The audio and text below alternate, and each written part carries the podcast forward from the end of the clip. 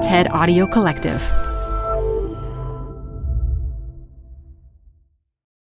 This episode is brought to you by Progressive Insurance. What if comparing car insurance rates was as easy as putting on your favorite podcast? With Progressive, it is. Just visit the Progressive website to quote with all the coverages you want. You'll see Progressive's direct rate, then their tool will provide options from other companies so you can compare. All you need to do is choose the rate and coverage you like. Quote today at progressive.com to join the over 28 million drivers who trust Progressive. Progressive Casualty Insurance Company and affiliates. Comparison rates not available in all states or situations. Prices vary based on how you buy. Hi, I'm Debbie Millman. Canva is great for designing visual content for work, no matter what industry or department you work in. Now, your next presentation with Canva Presentations. Start with a professionally designed template and use it as a springboard for your design. It's a serious time saver. Time to present but can't be there in person? Enter Canva Talking Presentations. Record yourself presenting and add your talking head to your slides so your audience can watch your perfected presentation anywhere, anytime. Start designing today at canva.com. Designed for work. I do miss putting a magazine together. I miss working with photographers on editorial stories, but I don't feel it's relevant. I don't, I don't feel it's the proper tool to communicate fashion today. From the TED Audio Collective, this is Design Matters with Debbie Millman. For 17 years, Debbie Millman has been talking with designers and other creative people about what they do, how they got to be who they are, and what they're thinking about and working on. On this episode, Fabien Baron talks about his career as an art director and about the decline of fashion magazines. I mean, with all my clients, we don't talk about the page that's going to go in Vogue. We talk about like the Instagram post. Creative director is a catch all job description. In the case of Fabien Baron, it doesn't catch all that he has done in his illustrious career. He's designed some of the world's biggest and most prestigious publications. He's designed books and perfume bottles and furniture. He's shot and directed films. He's created some of the most memorable ad campaigns of the last 40 years for clients including Calvin Klein and Dior and Balenciaga. And he's created singular, groundbreaking looks for Harper's Bazaar, Vogue Italia, and Interview. Vanity Fair once called him the most sought after creative director in the world. And indeed, he is. Today, he joins me on Zoom from Paris, France. Fabien Baron, welcome to Design Matters. Bonjour. Bonjour. you have such a lovely voice. Oh, thank you. Thank you. Fabien, the photographer Glen Luchford has insisted that you are the Elvis Presley of graphic design. Oh my God. And I'm wondering if you know why he stated that. Uh, no, I don't know. I'm sorry, I don't. I, you don't? Do you know that he even said it? Well, no, I know Glen quite well. I mean, uh, from those days, the back days in when I was at Harper's Bazaar, and um, I hired him to to work on the magazine and to do some stories. And there was one story actually that he did that I really liked. He did with Kate Moss going around the city and 42nd Street and just like taking very like reportage type of pictures that were like really amazing. That's how I met with Glen. Yeah. Maybe it's the uh, breakthrough, um, groundbreaking part that he was referring to. Fabien, your father, Marc Baron, was a legendary art director in Paris. He worked mainly with two publications. He was the founding art director of the left wing daily Liberation and the sports daily L'Equipe. Is it true that you were a newspaper delivery boy for Liberation? Well, not delivery boy, but, uh, you know, I worked under my father. So I was really the go to guy to do anything in at the magazine. It would be doing at the time like photostats, which were like you know taking the the pictures and blow them up different sizes. Yeah, I you was know, a like, stat girl at my student newspaper oh, in college. Oh, really? Okay, yes, good. So yes. I, I used to do that, And I used to do like mechanicals and like st- kind of like, you know, like putting all the, the mechanics of the, the mechanical part of the magazine like on pages. You know, and I was doing a lot of Letrasets. I don't know if you remember that. Oh yeah, uh, I still do yeah, them I- just as just for fun. I, I used to be really good at it. I used to be really good because you had to pick the size. You couldn't be like, you had to be 100%. So I used to be really good at it. I could type something like exactly to the length I want in the size of, by just guessing. So it was a fun game. Knowing that about you now, I could see how that training helped in the creation of some of your typographic constructions. You know, there is this sort of puzzling to them and placing them all together in a way that if I don't think you knew how to do that by hand, you wouldn't be able to do it on the computer. Yes, actually, the first time I did this kind of graphics, I did it with the Xerox machine. So, uh, and I was really at Italian Vogue at the time, like everything, we didn't have computers or anything. So we had to work everything kind of like manually. So I used to take the font and use the Xerox machine and blow them up on the Xerox machine and like collage the pieces by cutting them out, basically. You said that your father was super bright, super smart, and very educated. But I also understand that he was quite hard on you in your early days as a designer. In what way? I guess he wanted me to learn and learn the proper way, but also learn the hard way because he wanted to make sure this is something I was going to do and something I was going to to love. And, uh, you know, like, um, and when it's hard and you're still in love, that means it sticks, right? So I guess uh, it was really tough in the way that we, we used to work. I was responsible for everything. Everything, every time there was a mistake, it was me, even though it was not me. So he just wanted me to be responsible for everything. So it was quite like not very gentle, let's say. And I guess at the time, you know, like it was not like it is now. Like now it's you have to be extremely gentle with people. And you have to be like extremely polite, extremely proper. He was not like that with me, at least. Um, I read that your father felt that the objective of graphic design was to get the reader involved with the editorial content of the publication. And you talk about this quite a lot. But at the time, you were also reading Francine Crescent's French Vogue, and you were enthralled by the photography of Helmut Newton and Guy Bourdin. Did you feel that that was in conflict with what your dad was teaching you? Uh, no, actually, I didn't feel it was in conflict. I think it was good, like a proper balance. I think like his teaching was quite journalistic. It was quite like classic journalism. And at the same time, I felt like having access to magazine like French Vogue and, you know, like, and all these photographers and looking at those visuals, I was really intrigued how you would create such visuals. So it was something that I was really like very like looking after, like almost like, you know, like I would devour those magazines when they show up in the house. Um, because they were like, you know, the visuals were exceptional. And uh, I really had no idea you would put this type of visuals together, how you would create them. I mean, the photography part and after, like how you would like come up with those ideas, those concepts and everything. So it was like really like, um, I was looking at that in extremely intrigued. At the same time, what was important at the time, especially in newspaper, is to pass information the proper way, and you know, like to make sure like the reader would understand what you're trying to say. After a gigantic fight, I understand you left home and his supervision and you moved into your own apartment. And at that point, you stated that he was still your hero and you still looked up to him, but it took years before you were both fully reconciled. What did you fight about?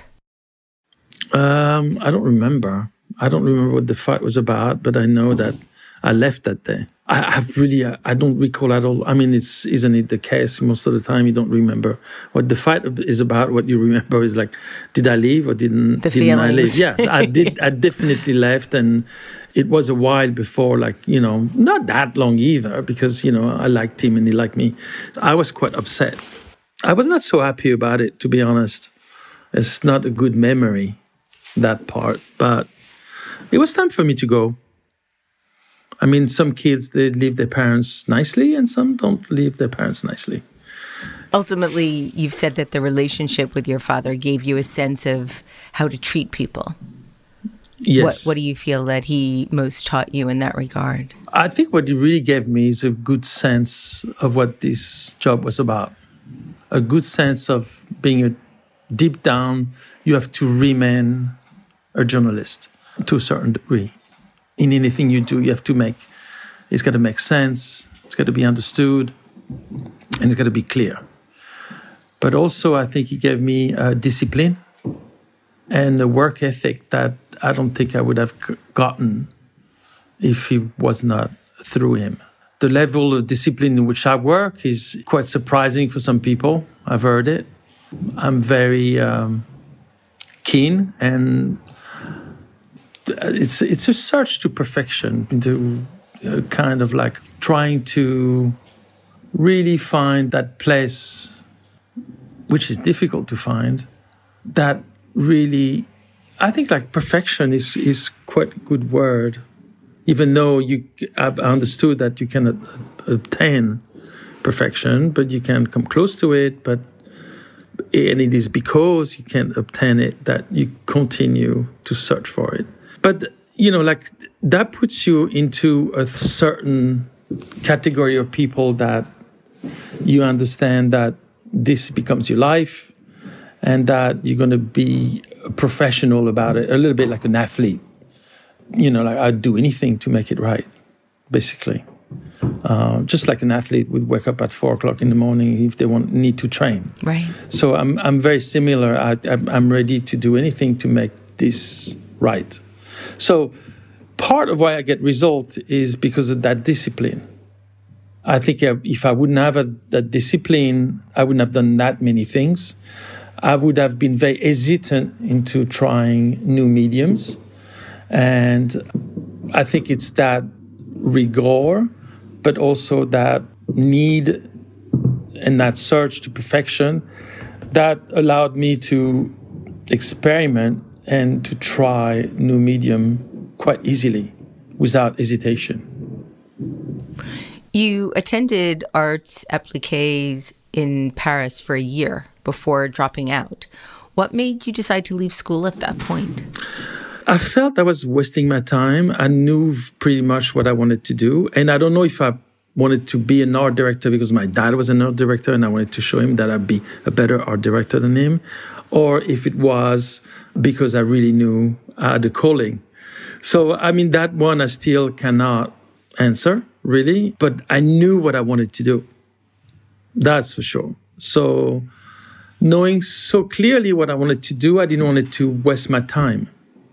So, even though I had a good time uh, that year and I, I had very good friends, and it was like kind of lovely to be at school and to experiment different experiences and do different work because like there's art applique they, teach you graphics photography uh, textile you know drawing painting modeling you know like they do so many different things that you know and that was quite you know interesting. I didn't feel i needed to do it. And I needed to work right away I was already, even with my father, helping him doing certain things. So I felt like, you know, like I'm going to do this for a couple of years. I'm going to waste my time and as well go to work and like go at it right away and really learn the real job that I want to do.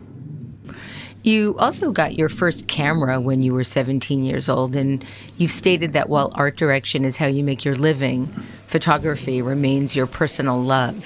yes. What motivated yes. you to become a professional creative director versus becoming a professional photographer at that time in your life? I guess that's my father. You know, like, I think ah. my father would have been an architect. I probably would have said, like, I want to be an architect. I, th- I, think that's what it is. Because, you know, right now you would tell me, would you like to be an architect? I would say yes. I mean, there's so many things I would like to be. And, and I think like the mediums of anything that touches with art in general, they kind of like all kind of overlap. I learned throughout the years and experimenting with different mediums that actually the most important thing is not, you know, the medium itself. It's more the point of view that you have and how you want to express it. And certain mediums are easier to express your point of view than others.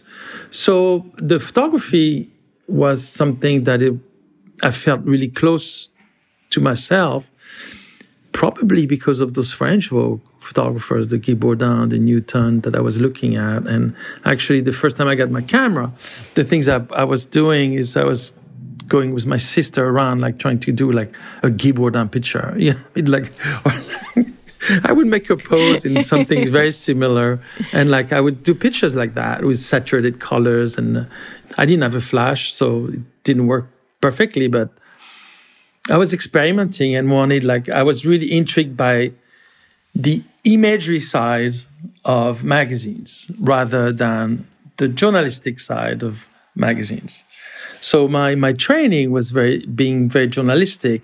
There was this other side that actually was not taught by my dad. That was the the whole process of image making, and that started by taking pictures for myself, and then as I went along, it got more and more.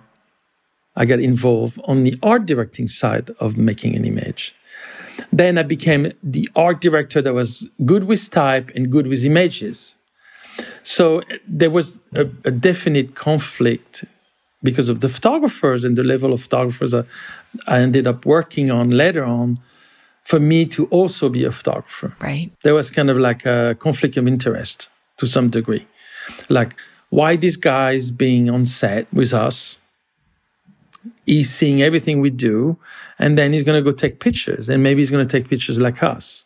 So there was like mm. this hmm. kind of conflict going on, and I wanted to be really respectful of that. So I never really involved myself as a photographer in my early years as an art director. It's much, much, much later on that I decided, say, oh, okay, but maybe I should do a story. And that step was a really hard step for me to take. Why? Because of what I just told you, like the conflict, so, the, that conflict of interest.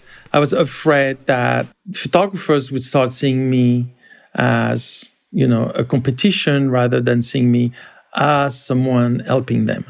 Did you find that that was the case? No. no, it was not.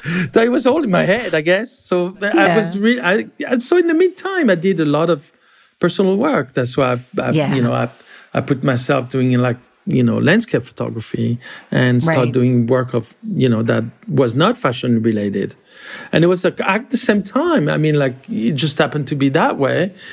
I think it was good because it allowed me to experiment something else something that was not fashion, something that was not related to a model and related to uh, style. Yeah. But, well, you've said that when you are confronted with restrictions, you sometimes do your best work. And so maybe this restriction of not photogra- not doing photography in fashion gave you this opportunity to explore something that you wouldn't have otherwise. Yes, I'm also forced myself into doing the step and repeat, meaning like uh, taking a picture and going over and taking the same picture, same picture, mm. same picture, and kind of trying to look for that perfection of it and to see like the difference between each one of them. So I would say that your ocean pictures certainly do that. They certainly do that, and they've been going on since 1983. And I still catch myself doing some one some sometimes. In 1982, a girl you knew from New York came to visit you in Paris, and you ended up falling in love. You then decided to move with her back to New York, so you sold your motorcycle. You sublet your apartment, and with only three hundred dollars in your pocket, you moved to New York City. That's correct. Was living was living in New York something you had always hoped to do, or was this a spontaneous decision after falling in love? The way I grew up in France, I mean, actually, the way most kids my age grew up in France, they were quite Americanized in many ways. Like, you know, the music was coming from the States and from London. The movies were all coming from America. The culture was very much an American culture. And anything that was new was coming from there. So I felt I was not, you know, when you're not part, you're not in in the courtyard with the other kids playing. I felt I was in the other courtyard, you know, basically uh, getting the the scraps from the Yeah. good courtyard. When you know, so so I, I Oh, yes, like I know that feeling well. I thought it was much better to just check it out in the US, especially New York. There was like this aura around it, around the, the New York at that time, like in the 80s. That was really, oh, uh, that was really amazing. And I just wanted to go there. Yeah. I'm a native New Yorker, but I didn't move to Manhattan until 1983. So I know exactly what you're talking about. I'm about a year or so behind you. And um, New York at that point seemed to be sort of this mystical, magical place. Aside from your girlfriend, you knew only one person in New York, the great Veronique Vienne. She's also been on the show, uh, the art director at the time from Women's Wear Daily. How did she help you? Did she help you sort of get settled in in the magazine community? Uh, what, what happened is actually, I was freelancing in this magazine in France, this fashion magazine in France. And Veronique Vienne was asked to come and redesign the magazine. And uh, when she came, she had a you know, graphic formula. And, you know, right away, I kind of like, you know, attacked her and like, you know, like worked with her like really rapidly and tried to show show my skill. And like she she was really impressed that I would understand so quickly what she wanted to do. We got on on the right foot, but rapidly I told her, you know, like I really want to come to New York. I really want to come to New York. Can I come to New York? You know, so I bugged her to come to New York, and to, she basically invited me. I mean, she had very little choice. I was like relentless. Like I got to come. to... What a surprise! so she invited me, even though she was about to move to California. And she invited me, and I stayed with her, and I worked at Women's Wear Daily, and I was kind of like an intern there, and I stayed two months, and then I went back to France. Uh, in the meantime, during my time in New York, I met this this girl that you're mentioning, and a year later, she showed up in Paris, and that's when I decided I decided, oh, let's let's go back to New York and check it out. And I went back, and I, I just knew her and her partner at the time, uh, Carl Liebenhaupt. Hundred dollars. I called him up, and you know, Veronique Vienne was already in San Francisco, so she was not part of, of this. But like, he basically organized a meeting for me uh, with a couple of people in New York, but one of the meetings was actually with Alex Liberman. yes. So, which was like a, a great meeting. And I knew who he was. I was very impressed by who he was and at, and at the meeting. And um, when when I came see him, uh, at the time he was the, on the Vogue floor. Um, he had an office there. You know, like we met and he, sp- he spoke French right away. He said, "Let's on parle français." Ce sera plus facile. And he was right, um, because my English at the time, let me tell you, was not that good. So we spoke in French, and he was very fond of French people and very f- fond of my work because I've showed him my uh, portfolio at the time. And he said, What do you want to do? I said, I would like to be become an art director. I would like to work in magazines. You know, I'd love to work at Condé Nast. And and he said, uh, Well, have you heard of this magazine? We're starting this new magazine.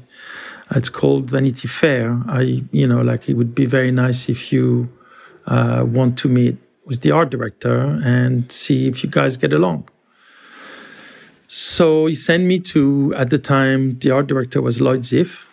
And uh, I met with him and we talked and he liked me very much. And logically, at the job. But then I got a phone call from Alex Liberman and said, well, Lloyd Ziff is not going to stay with us any longer. So the Vanity Fair gig is not going to happen. Don't disappear. I'm going to find you some, uh, you know, like you got to stick around here. I'm going to find you something else in the meantime. And then he put me at Self magazine. Yeah. So I, I graduated college in 1983 And in 1982, Vanity Fair had been relaunched. And I thought it was the most glorious magazine in recent history. Just the idea that this was a beautiful arts and literary magazine that David Hockney's socks and feet were put on the cover. Uh, Philip Roth was on the cover. Um, I desperately wanted to work at Vanity Fair as well. And being a, a very young designer coming from a, a state school in New York, I knew the chances were very slim. But I sent my portfolio into Condé Nast as well. This is 1983, so this is a year later after you.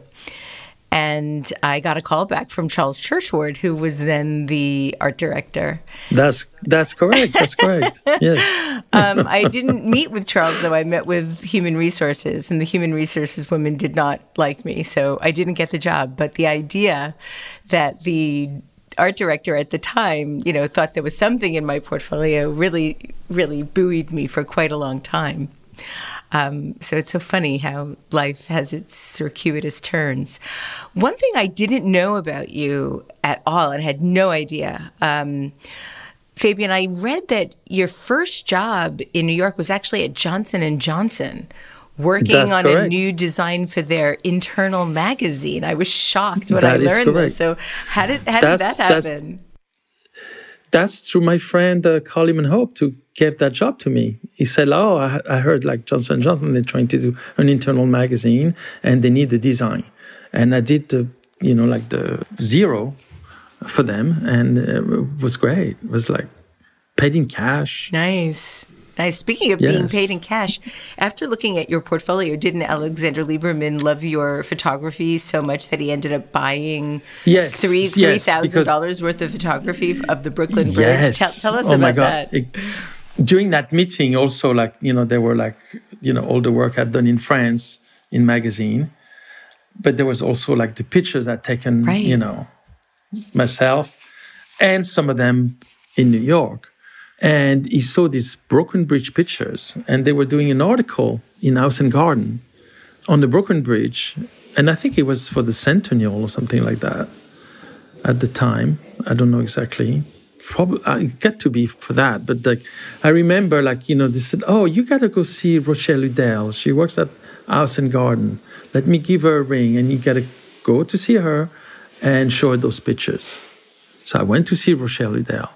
She was at House and Garden, and she looked at the pictures, and she said, "Oh, these are lovely. We, can we keep them for a little bit?" Then it took like four or five pictures.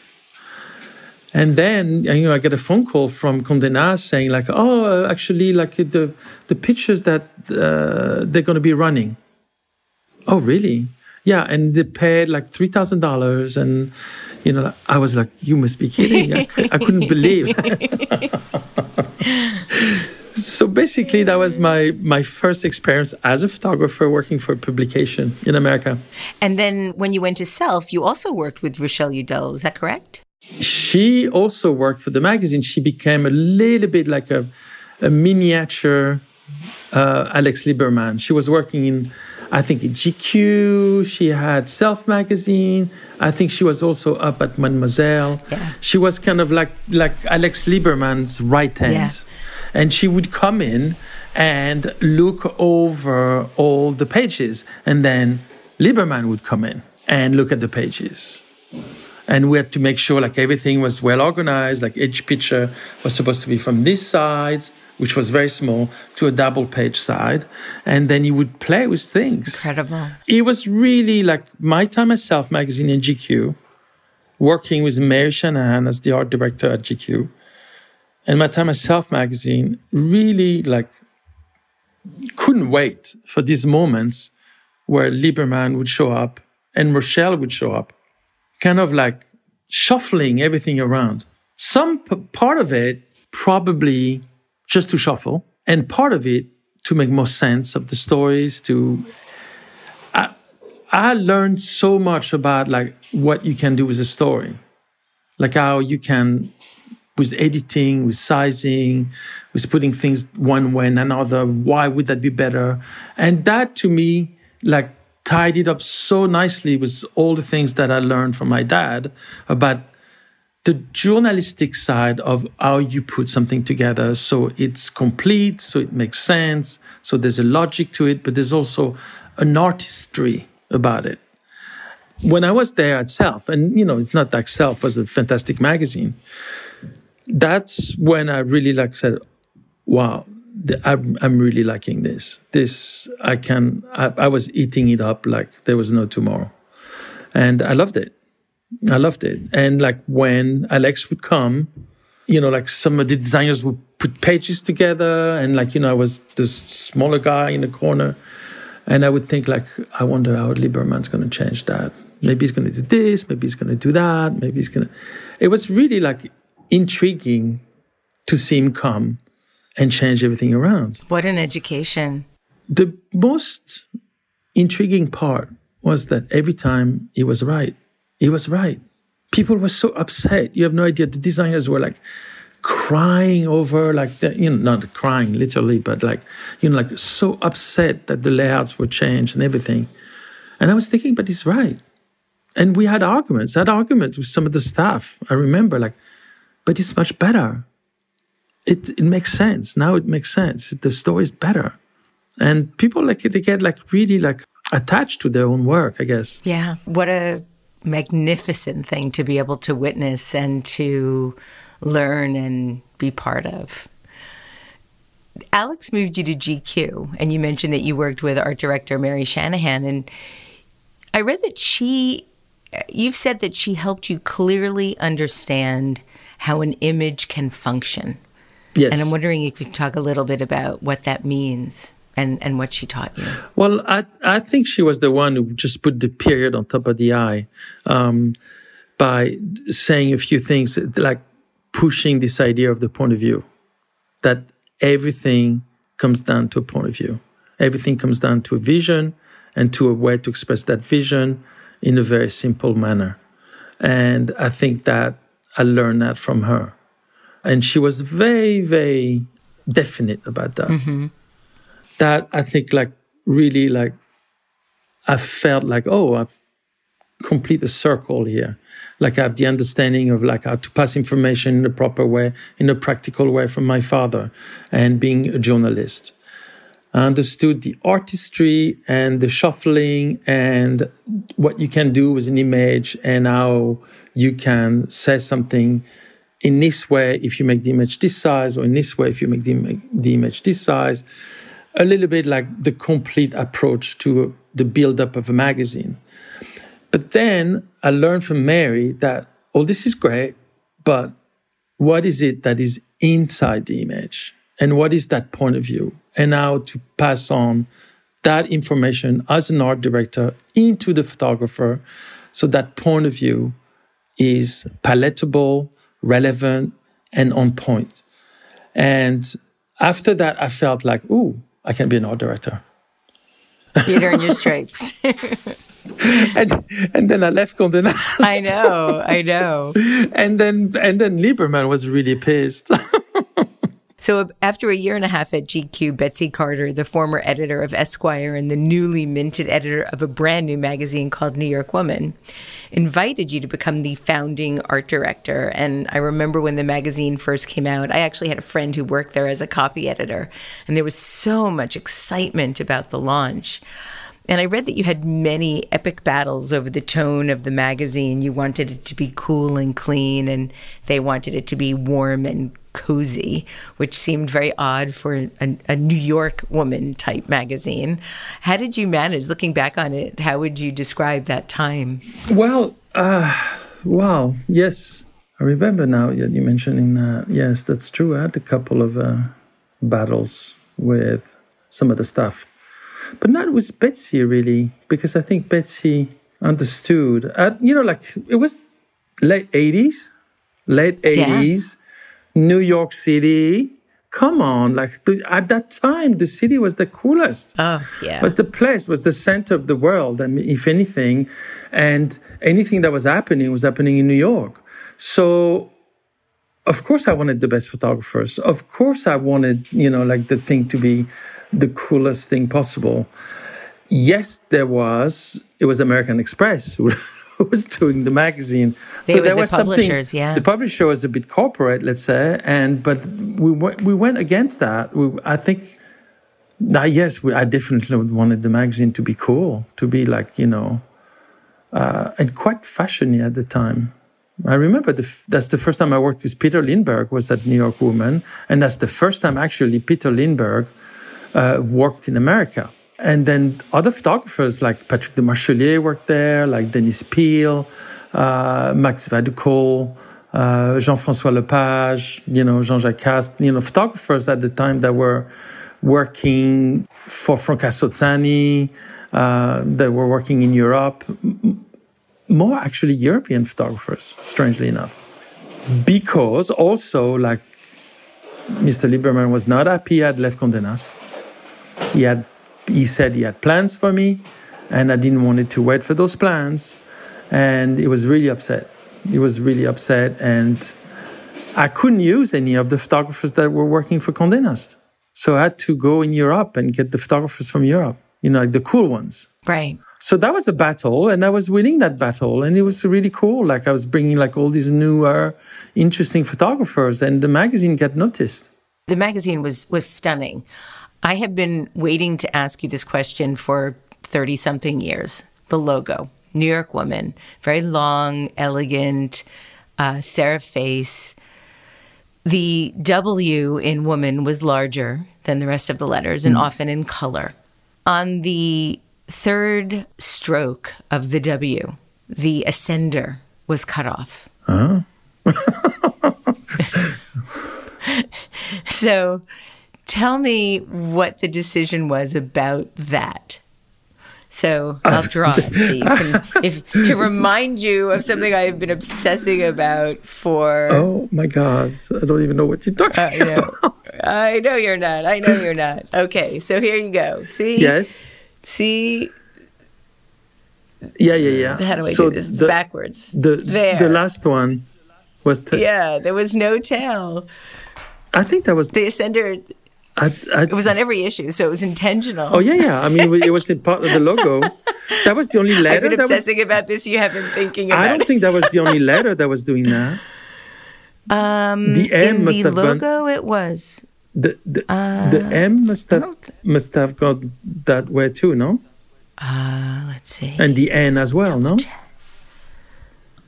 I'm looking On- online to see. No. Nope. Just that pesky little leg on the W. Well, I don't know why.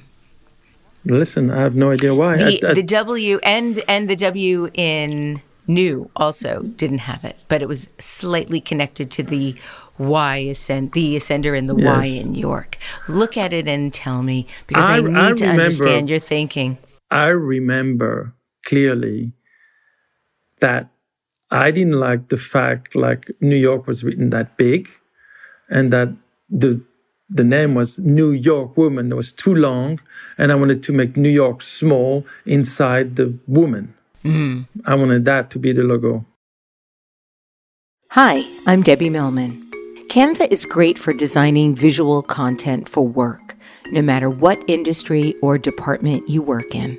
Now, your next presentation with Canva Presentations.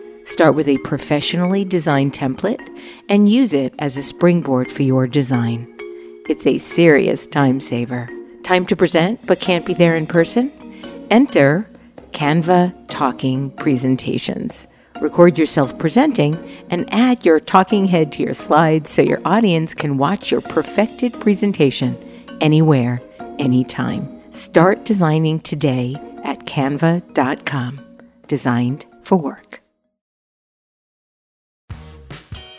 You're growing a business and you can't afford to slow down. If anything, you could probably use a few more hours in the day. That's why the most successful growing businesses are working together in Slack. Slack is where work happens, with all your people, data, and information in one AI powered place. Start a call instantly in huddles and ditch cumbersome calendar invites. Or build an automation with Workflow Builder to take routine tasks off your plate, no coding required.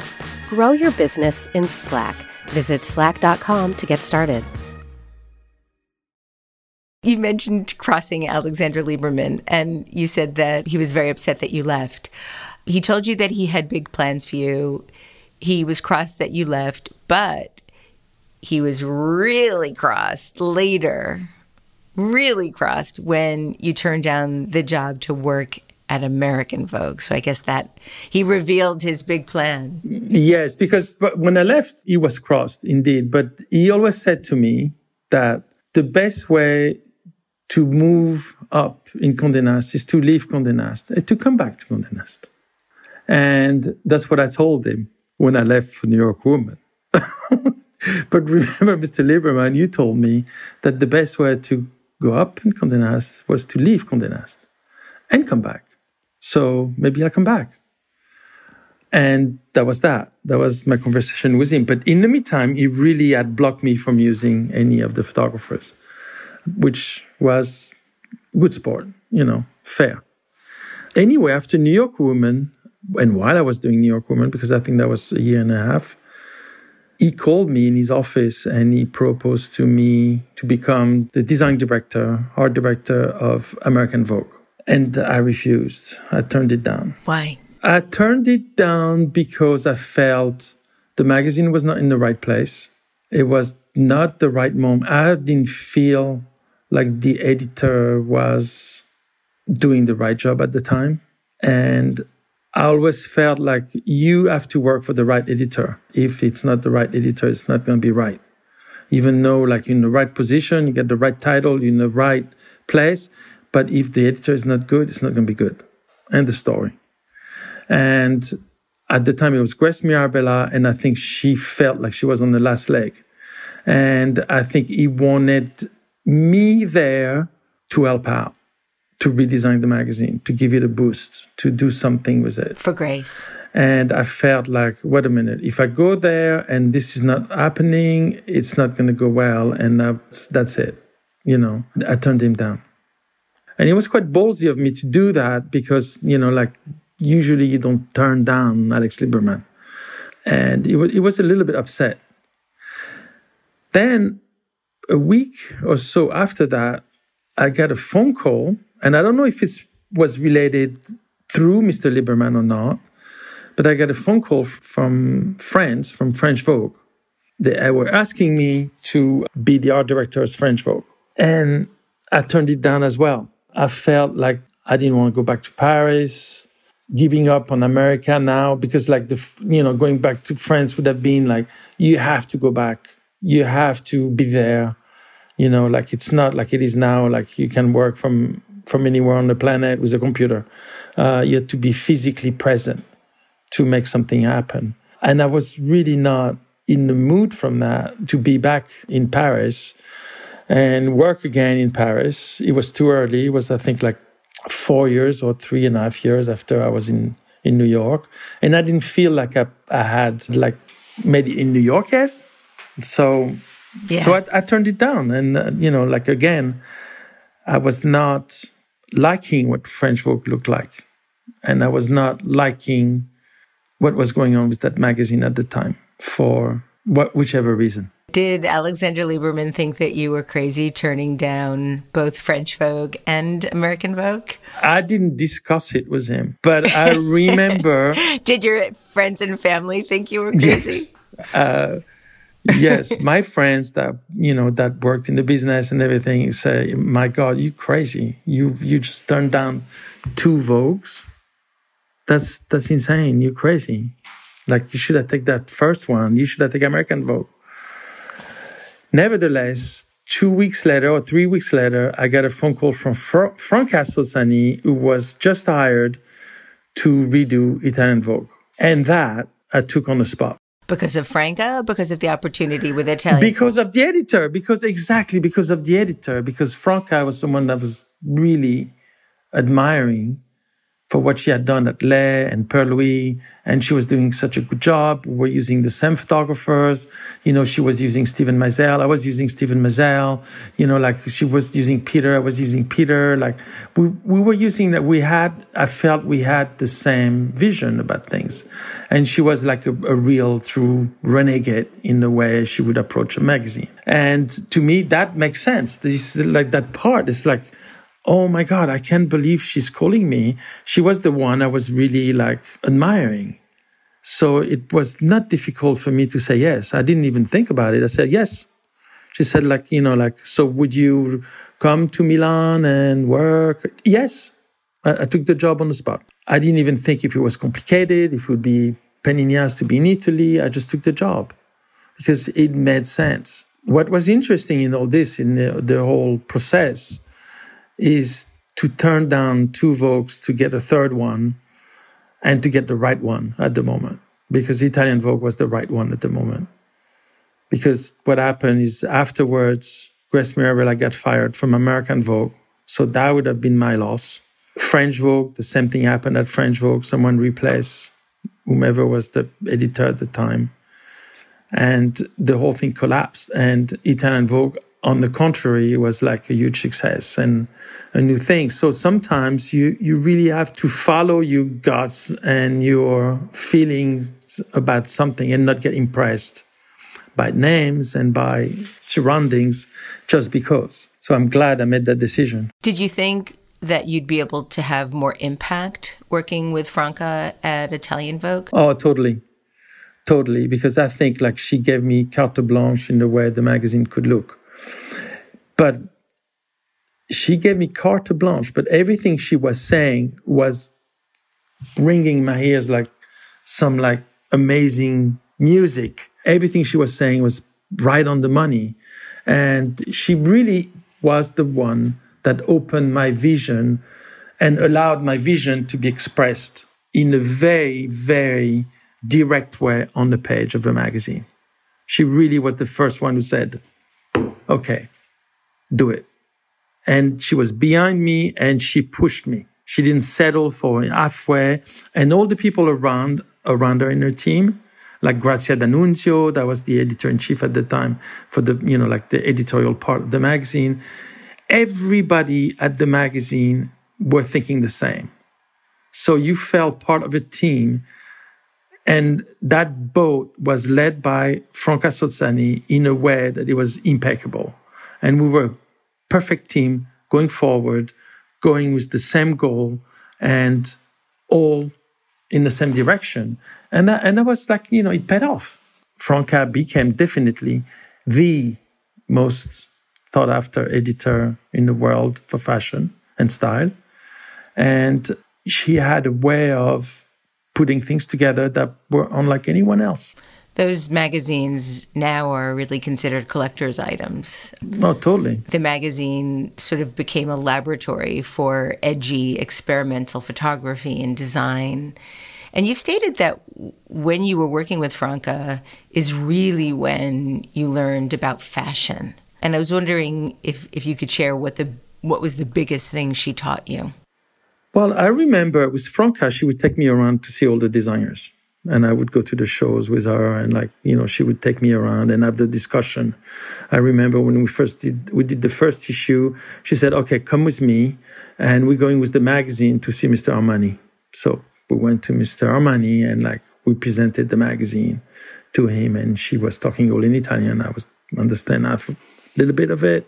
I learned Italian afterwards, but it was really interesting to be put directly into the people that were making the fashion, like the designers, to be really working directly with them and to be part of the fashion system so directly.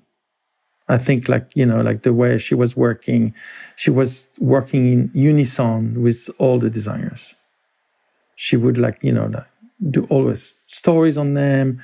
And like, she was like really like how can I say like she was it's like you know she was like the, the head of a table and she would like you know kind of like deal the cards mm. you know and for designers being in Italian Vogue was very important it meant a lot. And to have certain photographers shoot their story and their clothes, I think was very important at the time. Uh, it was really meaningful. And she was she was holding the, that deck of cards, and she would play hard, and um, she was really like a, a good leader in that. She was the voice of Italian fashion. Yeah. In many in many ways. And, you know, to be in contact with her directly there with all what it meant, with all the people that is market editors, like it is like, you know, like the fashion editors, or it is like all the people working for the designers, like you would understand the structure and how fashion was built. It was, you know, like I remember going to Miuccia Prada and having this discussion with Franca there and Miuccia talking to Franca in Italian, saying like, ah, you know, I'm thinking I'm going to do a, a women's collection, you know, to Franca. And she was doing bags only at the time, and like she had taken the the business from from her parents. And I remember very clearly the discussion she had with Franca, and I was there. And like, and I, and I remember like I asked her, like, you know, I mean, if you ask me, I would say, of course you should do it. Mm-hmm of course you should do it. Because me, you know, I'm a French guy that lived in America and come work in Italy. You can do anything. Everything's possible. I also told her, like, yeah, you, I think it's great that you do clothing. Why not? And she was like, you know, and that's how, like, you know, she, like, that Franca was involved in this type of discussion with the designers. So I think she was really like, when you see like someone like Miuccia Prada who had such an influence in the world of fashion, she she had that importance. You know, I remember meeting with Dolce Gabbana. I remember like uh, you know meeting with everyone. Heady time. It, it was fantastic. It was fantastic. It was two years. But after two years of that, of being at the Italian Vogue, I think it was really difficult for me to go back and forth and to still deal with my clients. I had some freelance clients in in New York. I was like two weeks here, two weeks there, and like you know, at the time, I mean, it's not like I was flying business or you know, like it was not easy. It was very, it was much more complicated. You had to be hands on, and like I would be in Italy two weeks, and I had to f- get my life there, and like you know, and but I was also like in New York, and it was it was complicated. It was complicated, and after two years of it, I left Italian Vogue to pursue um, other things. Baron and Baron was born in 1990. You came back to the United States. Yeah, that was after interview magazine. Yeah. So I went back basically, and my friend Glenn O'Brien said, "Oh, you know, they're looking for someone at Interview magazine." And I thought, and it's a new editor, Ingrid Sischy. She was at Art Artforum. Would you be interested? And I took the job. And you've had a, a, real on again, off again relationship with the magazine. She first hired you in 1990, Ingrid, but she fired you a year or so later because this is what I've read uh, the graphics were dominating the magazine. yes, I guess. and then in 2008, you returned with Glenn O'Brien and took on the editorial director role, which you had until 2018. Um, what was that first year and a half like working to reinvigorate Andy Warhol's magazine? Well, that was a very interesting time in the in the life of the magazine because, like, Andy Warhol had just died, and Ingrid Sischy was taking over the magazine, and we wanted it to be different. So I don't think me and Ingrid got along really well, like in the direction in which the magazine was supposed to go we didn't see eye to eye, and that's where I was like missing like Franca Sozzani. I was making missing Franca like for a, how like distinctive and how like precise and how on point she was, and how like I felt like everything she was saying like was oh yeah that's golden that's okay that's working that's working. When on the other hand, Ingrid's ideas I didn't feel were applicable for magazines in the same way shared an approach that was not something I was understanding. It was not my cup of tea, by you know, in in a way. But still, it was interesting because, you know, like graphically and the way the magazine looked was interesting. So I was fine with that. But I guess she didn't think it was fine. I guess we didn't get along. I mean, we didn't fight. but she didn't understand what I was about, and I don't think I really appreciated what she was about either at the time. We got to know each other better after. She was still at interview. I was, I think, at Bazaar by then. And, you know, like I grew to respect her and she grew to respect me as well. We had different point of views and, and that's fine. And that's why it's important, like to go back to the point of view. For a good magazine, one point of view. You cannot have different points of view. That's when the magazine becomes schizophrenic and ununderstandable for people. And I guess like when that first interview I did, even though like I really liked what it looked like, it didn't make sense for what it was, for what she wanted to do. So I think like uh, it was better we didn't continue together. Was that the first time you'd ever been fired? Yeah, it was. It was a strange feeling. I was upset at first, but then I'm um, whatever. Like I had to move on. Uh, and that's why I right away, like uh, you know, like I started my company. Right. Like the, the day I left interview, I started my company because I was doing a lot of freelance anyway. So uh, at clients, I was doing Barney's, Valentino advertising, some Giorgio Armani advertising. I had met all these designers in Italy, and I was like doing a lot of freelance for them. And with all the other things, I felt like let me start my company. Like, you know, maybe I don't want to work for magazines. Magazines are complicated they really take everything under your feet. They really like grab all your energy, that they require a tremendous amount of work. And they're not that good. So like I was really disappointed with magazine in a certain way. So I said like I'm not going to work for a magazine again. I'm going to start my company. I started my company, got successful right away, which was good, and I'd moved on. I moved on quite rapidly. And, you know, I remember like going to the shows and seeing Ingrid and eh, I was fine. Hello, Ingrid. How are you? Blah, blah, blah. And we, and didn't all the grunge, you know, and like I was, I was fine. I had moved on. And that's when I got the phone call for Harper's Bazaar. Yeah. After, I think, a, a year after I left the interview, something like that. Right.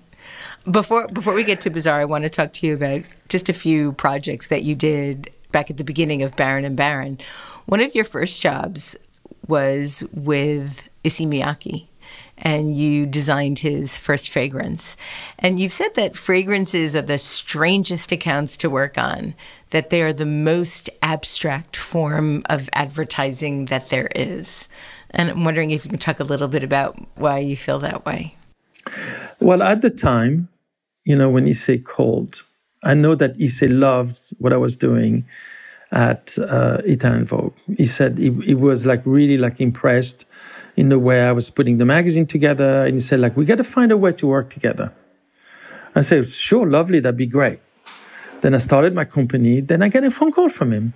I said, Fabien, have you ever, you know, like, we should work together. Have you ever done a fragrance bottle? I said, no, I never done that, but that must be so interesting. Uh, I, but I'd love to do it. I'd love to, yeah, I love fragrance. I love the, I love the object by itself is really, it's the item that most people or, or a lot of people get access to. I find it a very democratic, you know, like it's one of the first things you can buy from a designer brand is the fragrance or lipstick or, you know, makeup or beauty item.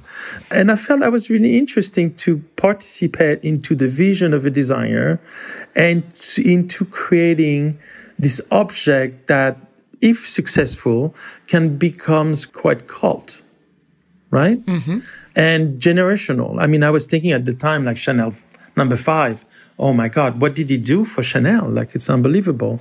So I was, I was really, really, really intrigued by the question of Issey Miyake in a bottle so I, you know, like you said, like, can you come to Paris? I said, sure, I can come to Paris. He put me on the plane, and I was in Paris, and like uh, basically, like uh, we we talked, and uh, went on to design the bottle, which is one of the most successful and long running designs and fragrances of our time. And you've since designed over 40 different bottles for 40 different fragrances and have stated that one of the problems with developing a new fragrance is the name.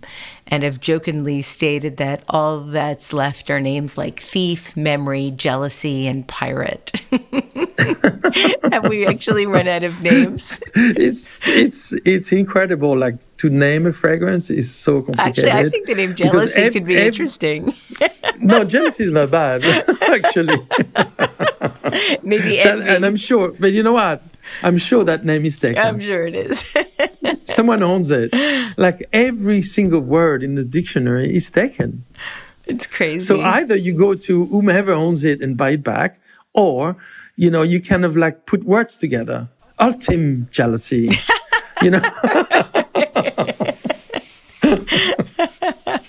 shades of jealousy. yeah, um, shades of jealousy. Yeah. um, but it's naming a fragrance is very is is a nightmare, and I've I've named a few, and it's a nightmare. It's really, it's really naming anything never, is a nightmare. I've named some pharmaceuticals, and it's a nightmare. Oh yeah, no, but like the words, the yeah. words are taken. Yep. Words are taken, and then, you know, like that's uh, you know, like something visual, like you can do something new. It's not like you can invent a word, even though like the car industry, that's what they do. Yeah. That's why some industries they have to invent words that don't exist. Right. That that's the easiest way now to create a name is to just make something up that has never been uttered. Uh, yes. Oftentimes, though, that's hard because it ends up sounding so foreign that nobody really has any attachment to it. Yes, and like the you know the problem with the fragrance is like you know it needs to strike on an emotional level immediately. So and so that's the tricky part. Like any emotion in the dictionary is taken for sure. Right. 15 times around by 15 brands. yep. Um, you also helped Calvin Klein relaunch because I didn't. I also didn't know at the time that uh, his fragrance had launched to very little fanfare. You helped him relaunch CK1 and then went on to help shape everything for Calvin for several decades. F- Fabien, is it true you introduced Calvin to Kate Moss? Yes, I did. What happened with Calvin, he called me when I was at Harper's Bazaar and he asked me to do his logo. He said, I need a logo to put on the back of the jeans and I wanted to say CK. Can you come up with something? And I designed that CK logo. And he liked it very much. And um, that's how my relationship started with him. And then he started to say, Well, can you look at different colors, that logo? Because if we do on the back, so I came up with a whole range of colors and all, you know, like a whole thing. And then he called me for something else, and then another thing. And then, Oh, can you look? No, no, no, no. We are doing a jeans campaign, blah, blah and I started working on the campaign. It went gradually, but like surely, or in the space of like uh, six months, I came from not knowing Calvin Klein into almost living with Calvin Klein. It was an amazing experience because this guy, I just think like him. Mm. I just loved everything he was saying. So like, I know what you, I know what you're talking about. I know exactly what you're saying. And he was like so unafraid to try things that were not the proper thing to do, to do things in a way that were very visible, but with an extreme sense of aestheticism mm-hmm. And a very precise way to execute it. He understood media. He understood how to communicate visually a dream that people wanted. How did Kate Moss fit into that dream? Because she was quite an unusual model for that time. She was not the face you would have associated with high fashion. She was short, er, not short as yes. in, in the yes. grand scheme of things, but shorter than most models. What happened is we had put Kate Moss um, in the first issue of Harper's Bazaar, in our first issue. We had Linda on the cover, but Kate Moss opened the first story of Bazaar. So she was like, um, she was already a, you know, like Bazaar's mascot. And then Calvin called me again and he said like, oh, Fabien, like, I would love to use Vanessa Paradis for my jeans ad, but she turned me down. Wow. Know? And I, And I look at Vanessa Paradis and I look and, and I look at that picture that he had showed me. To say it was a picture of Vanessa Paradis sitting down on the gray background and kind of like, uh, you know, like crouching down with a pair of jeans and a white shirt. I think she was a, a t-shirt, something. And she was just like slouchy and, and I said, wait a minute, wait a minute. I said, okay. I brought him Kate Moss. And the, the what I did is I, I, told Kate Moss to come in the room and say like, can you sit like on the floor just like that picture? And she sat on the floor just like that picture in front of Calvin Klein. And Calvin Klein turned to me and go, look, it goes like this. I said, yeah, yeah, see? And he hired her. And history was made. He loved her. But also like the thing is like, Kate at the time was like, there was something like very innocent about her, but there was something very mischievous about her. There was like everything. She was like um, a flower about to explode. Yeah. I don't know how to explain it. And she was oozing cool by just being there. Whatever she was doing, she could sit, she could like stand, she could like, the way she would move, like she was oozing cool. And Calvin went crazy on her like in a second, put on the contract immediately. And that was it. That was Kate Moss and Calvin Klein moment. She's written about how everyone thought she should fix her teeth but you. What did people think were wrong with her teeth? I don't know. I don't know. I said, Kate, you're crazy. I love your teeth. Like, that's part of you. Don't change it. Her beauty is her imperfections. Right her beauty is that she's petite. Her beauty is like she has a little bit shorter legs. Her beauty is that she's a little bit that smile. She's a bit crooked. She's a bit like you know, like is imperfection are making her, you know, this most amazing person, and her soul is worn on outside. Yeah, and that you read that, you know, and that's what you see. So you you charmed. You definitely charmed by her. She wrote a wonderful, wonderful um, forward to your monograph um, yes, about about about so nice. your sort of comrades and being mischievous together which is yes, really lovely. Yes. So you've mentioned Harper's Bazaar a few times. I remember the day I got my Harper's Bazaar, that your first Harper's Bazaar, Welcome to the Age of Elegance, with the A sort of in Linda Evangelista's hand. It is one of the most glorious magazine relaunches of our time. You worked with the legendary editor, the great, the late great Elizabeth Tilberis. You and Liz completely revived Harper's Bazaar, and in doing so, created what many believe to be the most beautiful magazine in history.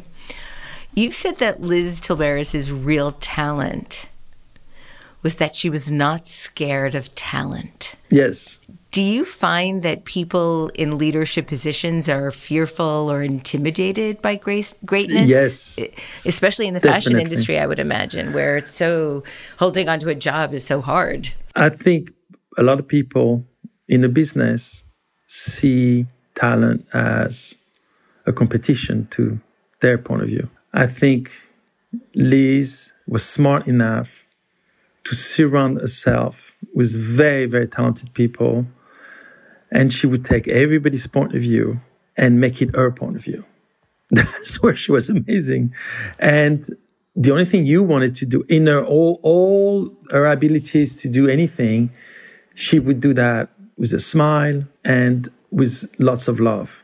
And the only thing you wanted to do is to please Liz Tilberis. Mm, yeah. And to give her what she wanted. But she would let you use your own talent to achieve that. And that's amazing. She didn't ask you to be someone else. How competitive was Harper's Bazaar at the time with the redesign and relaunch of Vogue that was happening with Anna Wintour? It was it was war. it was then. war. I mean, like you know, like I think like um, the number of contracts between Hearst publications and Condé Nast publications for the photographers, the fight we had to get to the photographers because I understood that you know we needed the photographers. It was really, really the most competitive time in magazine making probably that ever existed. And I, I did enjoy it. And yeah. I think we, we we gave Anna Wintour a run for our money. Oh, without sure. a doubt. How did she react to Linda Evangelista being on the cover of Harper's Bazaar? She didn't like it because, like, the minute Harper's Bazaar was happening, the veto was the Condé Nast veto was like imposed. Yeah, it was like this is it. This is war, and you know, like, and the models, like the models, wouldn't give up. So we had to do like we had, we had to do with everything we had to do. We had to put photographers under contract. We have to talk to models. We have to talk to everyone. You got to do it. Like it's very important. We're going to put you on the cover. Uh, will you do it? Like everybody was petrified to go against Condé Nast, right. but we did it, and you did it well. The interesting thing about Harper's Bazaar under your tenure with Liz was that it, it sort of juxtaposed two words that you generally didn't see together it was elegantly provocative. You know, you were able to be controversial and edgy, but also at the same time very elegant and, and almost formal mm. in that. Um, and I, yeah, yeah, absolutely. I, I read that one of your mottos, um, and I don't know if it still is, but one of your mottos at the time was to minimize maximally. And I was wondering if you can talk about how you know when something is minimized maximally. Yeah. Wow. I said that. yes. well, you know, I think I'm, deep down I'm a minimalist. And yet, you know, like fashion, I mean, like Bazaar came about in the grunge years. So where fashion became kind of like more poor and more normal and more like real. And, uh, but then after that, you know, glam- glamour came, came about again. So, well, fashion is not automatic. It's kind of a maximal thing. It's not plain and simple, if you see what I mean. Like, yeah. right?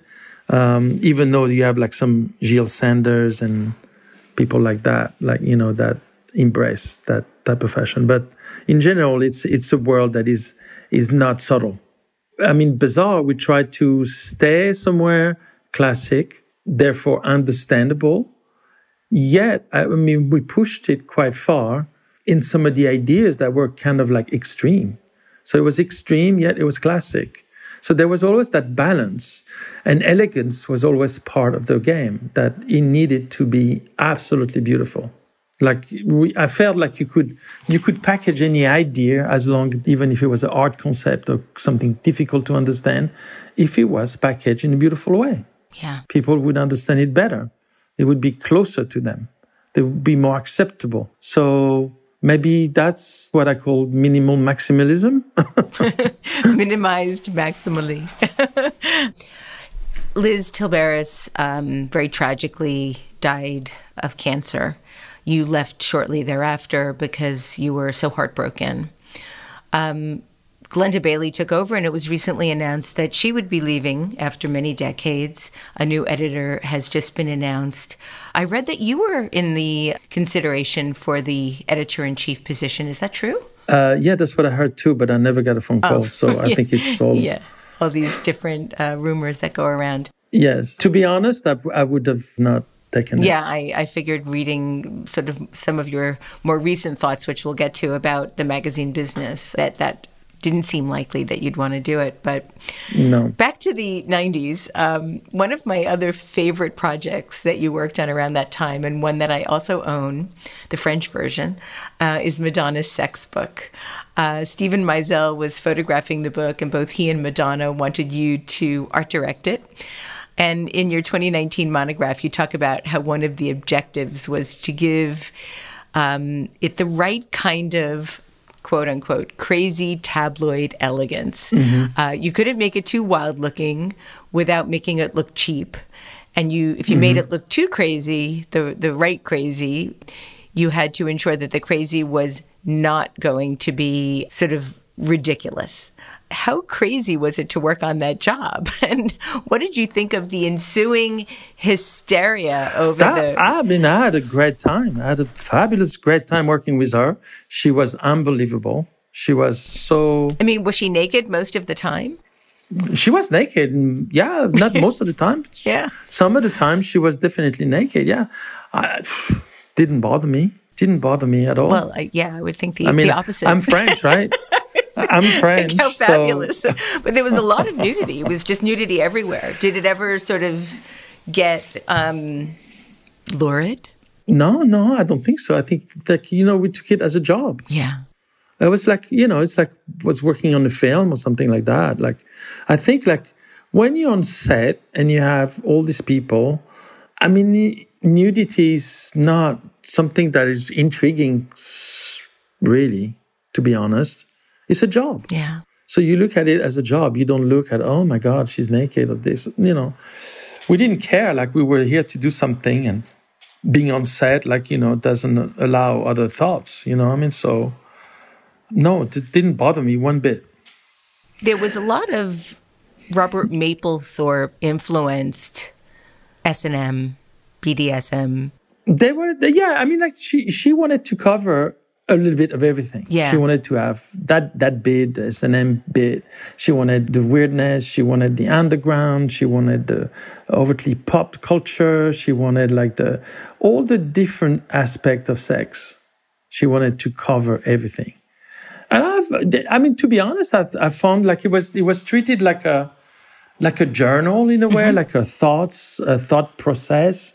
And the visuals were like, some of them very sophisticated, some of them very trashy, some of them very pop, some of them very cartoonish, some of them very hard, some of them like there was everything in it. It was like a, you know, like a collage of all these different visions done and packaged again by the same people, like a photographer, an art director, and a writer. Yeah. Glenn O'Brien, myself, and Steven Meisel. And you know, like these different expressions of the subject matter. I mean, ended up being like the package was like together in a good way. It it held together nicely. He had a voice. The whole thing had, had a voice and a point of view, and uh, like visually, uh, it was really controlled and really and really fun in many ways. Yeah, I think it's And a still scandal. Oh my And a god, the scandal scandal! when it I mean, I couldn't. You couldn't Oh find it. I. I was finally able to get the French copy. I could not get an English copy. I got a French copy, which I still have. I was so enthralled with that book, Fabien, that at that time, you know, the internet and email and all of that was first taking off usernames. Mm-hmm. I use the name Dita as my username. Madonna's name in the book was Dita. I used that name. I thought Yeah. I just remembered that as we were talking. I was so enthralled with it. But really, as racy as it was and as controversial as it was, and looking back on it now, it doesn't seem that way, but then it was. Every single photograph is beautiful.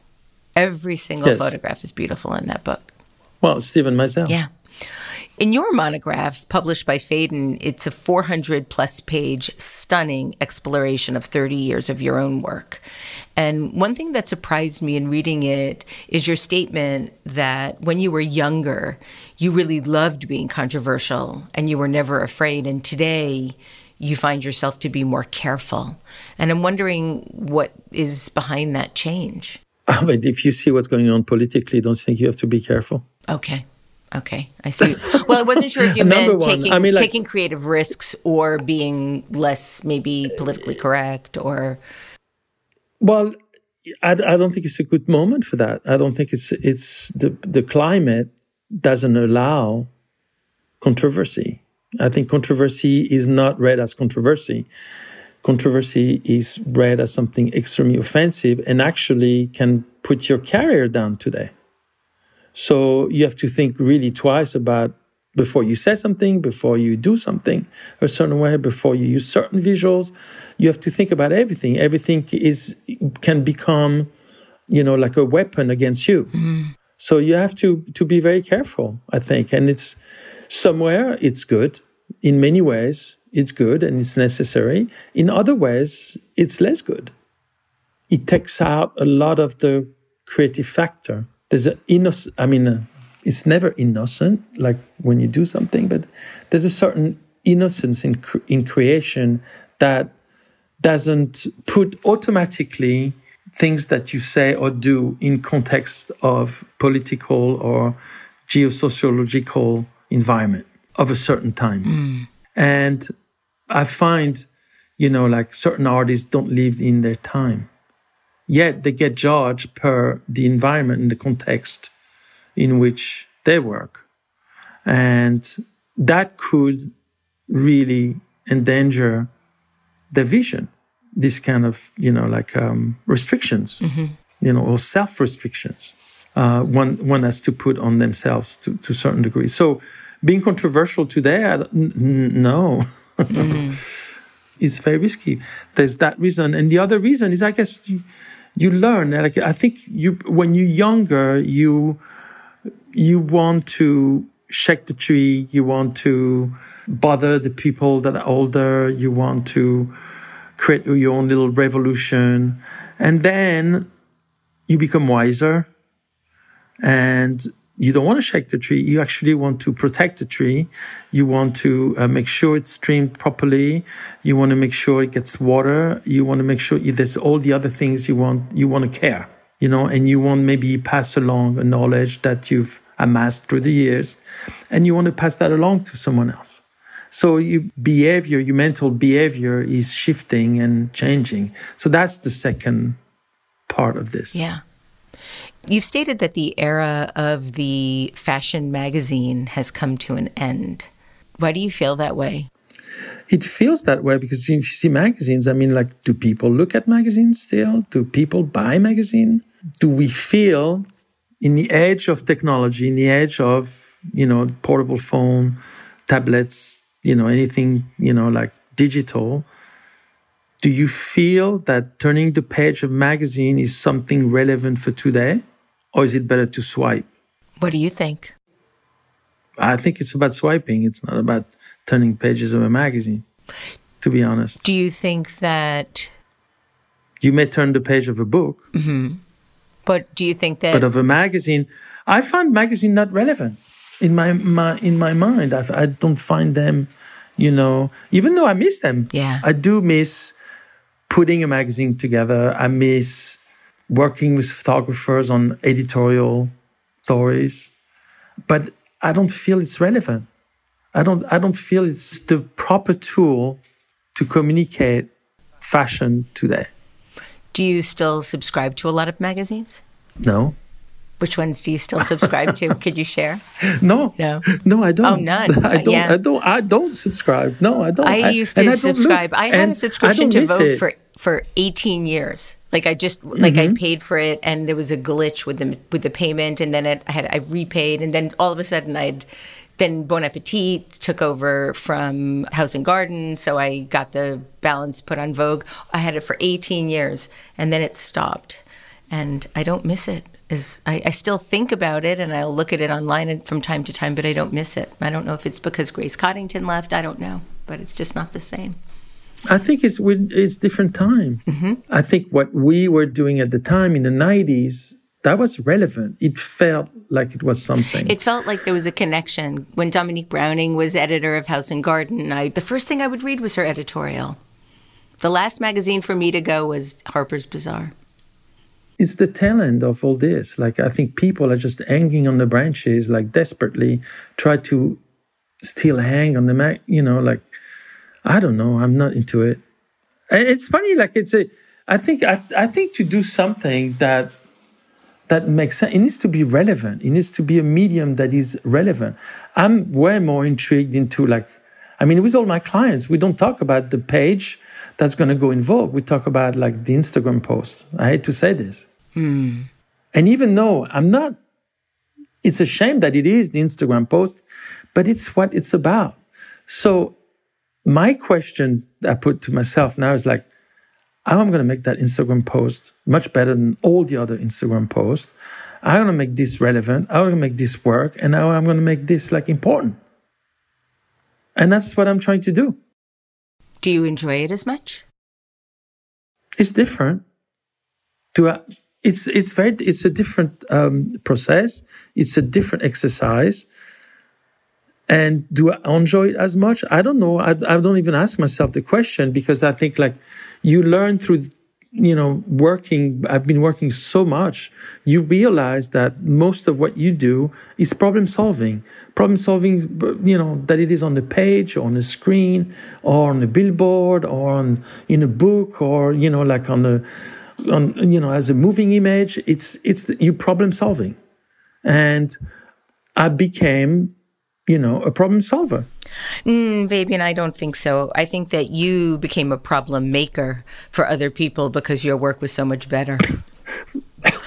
and that's what I think great designers do. You know, even in you're really, trying to not... do when you're trying to make an Instagram post that's better than anybody else's that has never been done before, you're a problem maker for everybody else that can't. Well, I don't I don't know about that, but I know that's what I do all day long. Yeah. I'm you know, I'm being put like in front of a problem by a client and I'm trying to resolve the issues that and try to make the best solution out of it. And it's listen, there's nothing wrong with that. And I enjoy that. It's kind of like, you know, like great math problem. it's also interesting. But it's true, like the things have shifted. It's not it's not about magazine. Is it about a book? It it could still be about the magazine that are treated a little bit more like an object, something that is less throwaway. Right. I'm talking about like maybe the biannual magazines. Mm-hmm. Visionaire. You know, like Pur- Purple, like all this, you know. Are you aware of Stack Magazines? It's a subscription service out of the UK, and they curate sending indie magazines once a month really really really well done. And i love getting them. They're they're never large circulation magazines but it's really interesting to see what some people are doing. So is it i'll send you a link. It's stack magazines. They they pick the magazine. You get what they pick once a month. You get a magazine. That's interesting. It's really great. And then you sort of stay on top of you get an object? You get the object an object the actual oh, okay. object. Yeah the actual magazine. Okay. And there are some extraordinary efforts being made these days. They're small, but they're really, really good. Yes, I'm sure. I'm sure. I mean, I think the, you know, I'm talking about magazine as a large, with a large audience, like the Vogue, the Bazaar, right. like yeah. the, that level of magazine. Like you know, ultimately, like you, we love the, the, small independent magazines because they have a voice and they have a point of view and they have you know something they want to say. But at the same time they do it with no money and they let the photographers run with the ball and you know they they undermine themselves before you know just to get like certain people inside yeah. the, their magazine. So it's a little bit of free for all and then on the other hand, the very commercial magazine is the opposite. You have to do exactly what they want as if you were doing advertising and your voice as a, a collaborator is, is not appreciated or like you, you're here to fill in the gap, you know? So, uh, it's one or the other. I think, I don't think there's any place where you feel like the collaboration and the point of view from the team inside the magazine is forward in a way that is, you know, like meaningful. Yeah. You know, I, I don't know a magazine like that today. The one magazine I still really enjoy reading, both online and in hand, is The New Yorker. I still think that they're doing. Well, that's, they were very smart. Yeah. The way they did it through like uh, subscriptions. Mm-hmm. They decided like it's not about the advertising it's about like the quality of the mm-hmm. product and uh, and you know for that quality you're going to pay a certain amount of money to get the magazine. Yeah. And it paid off for them. I mean it's the one magazine at Condé Nast that is successful. Good. In your monograph you state that while you've devoted most of your life to becoming a good art director you now want to dedicate the rest of what time you have left to film and photography. Tell me why well, I think, like like I said, it goes all the way back to my dad. I've learned art direction because I think he was an art director. He would have been a filmmaker. I would be in film, you mm. know. Hmm. So I realized that all the mediums are very much their own thing, and it's your point of view mixing with that medium that creates something exceptional. That it is magazine, building a house, painting, sculptures, filmmaking, photography. I think it's all the same. I think what, what you have to say is the important part. And how you're going to say it is also the important part. And the medium in which you communicate these thoughts is just that medium. It has its own vocabulary, it has its own language. So it's a little bit like, uh, you know, like let's say if magazine is French, you know, film is English, it's another language. It's like learning another language. But basically, what you have to say is the same. You know, like most big artists, they just repeat themselves. I the luck to be able to play with different mediums and to pass from one medium to the other, from magazines into books, into fragrance, into furniture, and into film. I've done film for about 25 years now. Uh, a lot of commercials, started doing most commercials.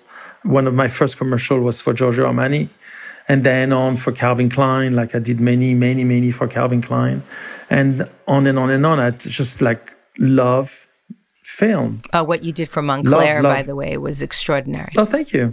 If you can, ex- I, I tried to write a little explanation in anticipation of asking you some questions about it, but I, I decided that it might be easier for you to just share with my listeners what you actually did for Moncler and that magnificent film in the icebergs? Actually, the iceberg thing was was a project that I had in my head for a long time. I went to it was part of my sea pictures, and I was always always intrigued by ice and by icebergs and these amazing landscapes that felt like they were another planet. And uh, so I went to Greenland once, and I took my camera and my I have a special technique when I when I do pictures. I, I do very long exposures, and then when I went to very very long exposure, sometimes three four minutes, and I took my big camera at the time, like it was an eight by ten camera, and went schlepped it all the way to Greenland, and realized when I stand on land and the iceberg are actually moving, and I get my pictures back from my trip in Greenland, and you barely see it by with the eye. I mean, you see like the little eyes moving back, but the big things, you think like that that thing's not moving, right? But then you get the picture back and you see a little blur, and you go, oh, everything is a bit blurry. Oh my god! Like, and I've been, you know, I said, I love this. How, how can I take a picture of an iceberg that is not something that looks like an amazing pictures from National Geographic that feels like my picture and that has that amazingness, like something like special. And the only thing I could think about is that you need to lit the whole thing. You need to lit it like a, a theater stage like you would lit like a street or something because it's big. Right. But there are no electrical outlets so, out in the uh, Arctic. yes. yes. So I said, oh my God, that's complicated. That's required. It's a big production. Da, da, da, da, da, da. And then, you know, so years pass by and uh, Remo calls me and said, like, I love your pictures. I love your pictures of the sea. Dude, is there something you what what would you do? Like if if i would ask you to do something for me what would you do?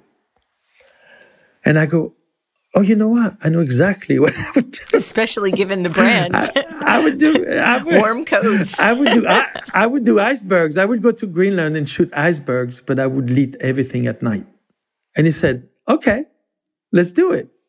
And basically you allowed that dream to happen. That's amazing. That was the most amazing journey and the most amazing job I was ever, ever assigned.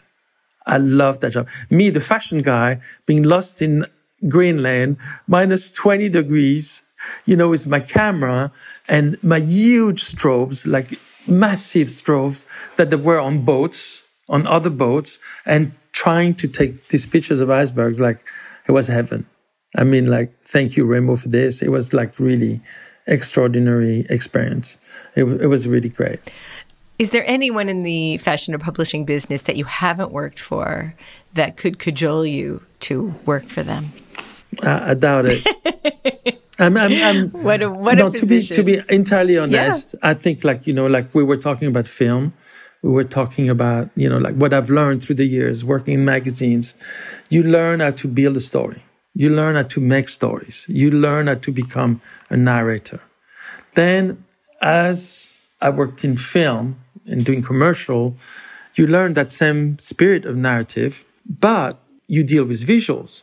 You deal with the art direction. You deal with hair, makeup. You deal with sound. You deal with special effects. You deal with color. You deal with movement. You deal with action. You deal with so many other layers. I find the film the most complete method of expression that to me is relevant for what I want to say today. So I've put, to be honest, most of my efforts towards that lately. You know, and, and I do a lot of films. I do about 20 different films per year that I direct. And I'm about to launching into a feature film and you know like I'm I'm in the works with that. So that it, this is something that's going to happen and that's what is next for me to be honest. That is what going to replace definitely is going to replace the magazines. Yeah. It's the same thing, but it's just bigger. Right. It's just bigger. It's a bolder and more, you know, it's, and the narrative is bigger and like the expression is bigger. And there's, you know, like I'm someone with ultimate control in everything I do. And what I love about film is that you spend months and months trying to put something together that is in total control. But the minute you say action and the film is rolling, you totally lost all the control. And all the magic starts to happen. So all these things that you put together, you're really calculating everything. This is gonna happen, this is gonna happen, you're gonna say this, that's gonna be said, you're gonna say that word, you're gonna be like this, the color is gonna be like that, da da da. You say action and it's some and it's like you like a child in front of an image and something is happening in front of you that wow yeah. it's magic and that i think to me is the maximum yeah. So like the i think that's where i'm going to focus the rest of my life into doing that and my photography work and hopefully exhibits and things like that of my work that i've been collecting for the past uh, 35 years without doing any exhibit, without doing any prints. I have like an archive that is huge and that I'm putting together and starting printing and like so I'm going to start exhibiting. Oh, so those so two exciting. things, and I really that's where I want to go. Congratulations! That sounds magnificent. Mm. So it's great. I'm yeah. re- I'm really happy about that. It took me a long time. Yes, it seems to. to get to yeah, that, it, that, that sort of seems to be the way it goes. I'm finding. My last question: How does your father feel about your career? Well, my father passed away a couple of years ago, like about seven years, eight years ago, and he was very pleased. He was very pleased. Of course, we we were like yeah. this. I can tell by your face how happy that we makes were, you. We were very, very, very, very close, and I think like I think for dad, you know, for someone like him that really fought all all his life to get where he was, and he was in a great place when he died. I think it was very, at first, threatening. Mm-hmm. I was threatening. And then he, I think he embraced me. And then he really, like, you know, supported me and very much like, uh, he totally embraced what I was doing and and was very proud. Yeah, so he passed away, and uh, and uh, I miss him. I do. And now you can infuse his work and yours into your four wonderful children. Yes, I do. Yeah. Fabien Baron, thank you, thank you, thank you so much for making the world a more provocative and elegant place. And thank you for joining me today on Design Matters. It's been an honor.